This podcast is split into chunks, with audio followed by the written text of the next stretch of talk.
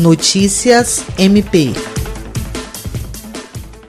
O Ministério Público do Estado do Acre instalou um gabinete de crise para atuar exclusivamente no combate ao contágio pelo novo coronavírus. O grupo reúne as principais frentes de trabalho do Ministério Público, incluindo as coordenadorias de atuação do órgão nas cinco regionais do Estado.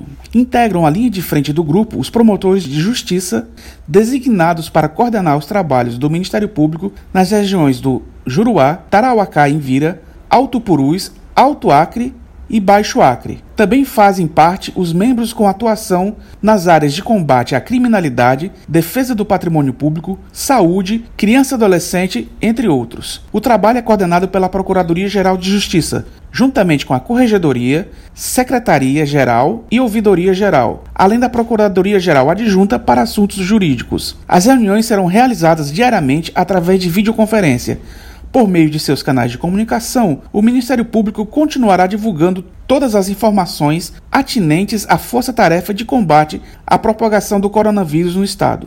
Eduardo Duarte, para a Agência de Notícias do Ministério Público do Estado do Acre.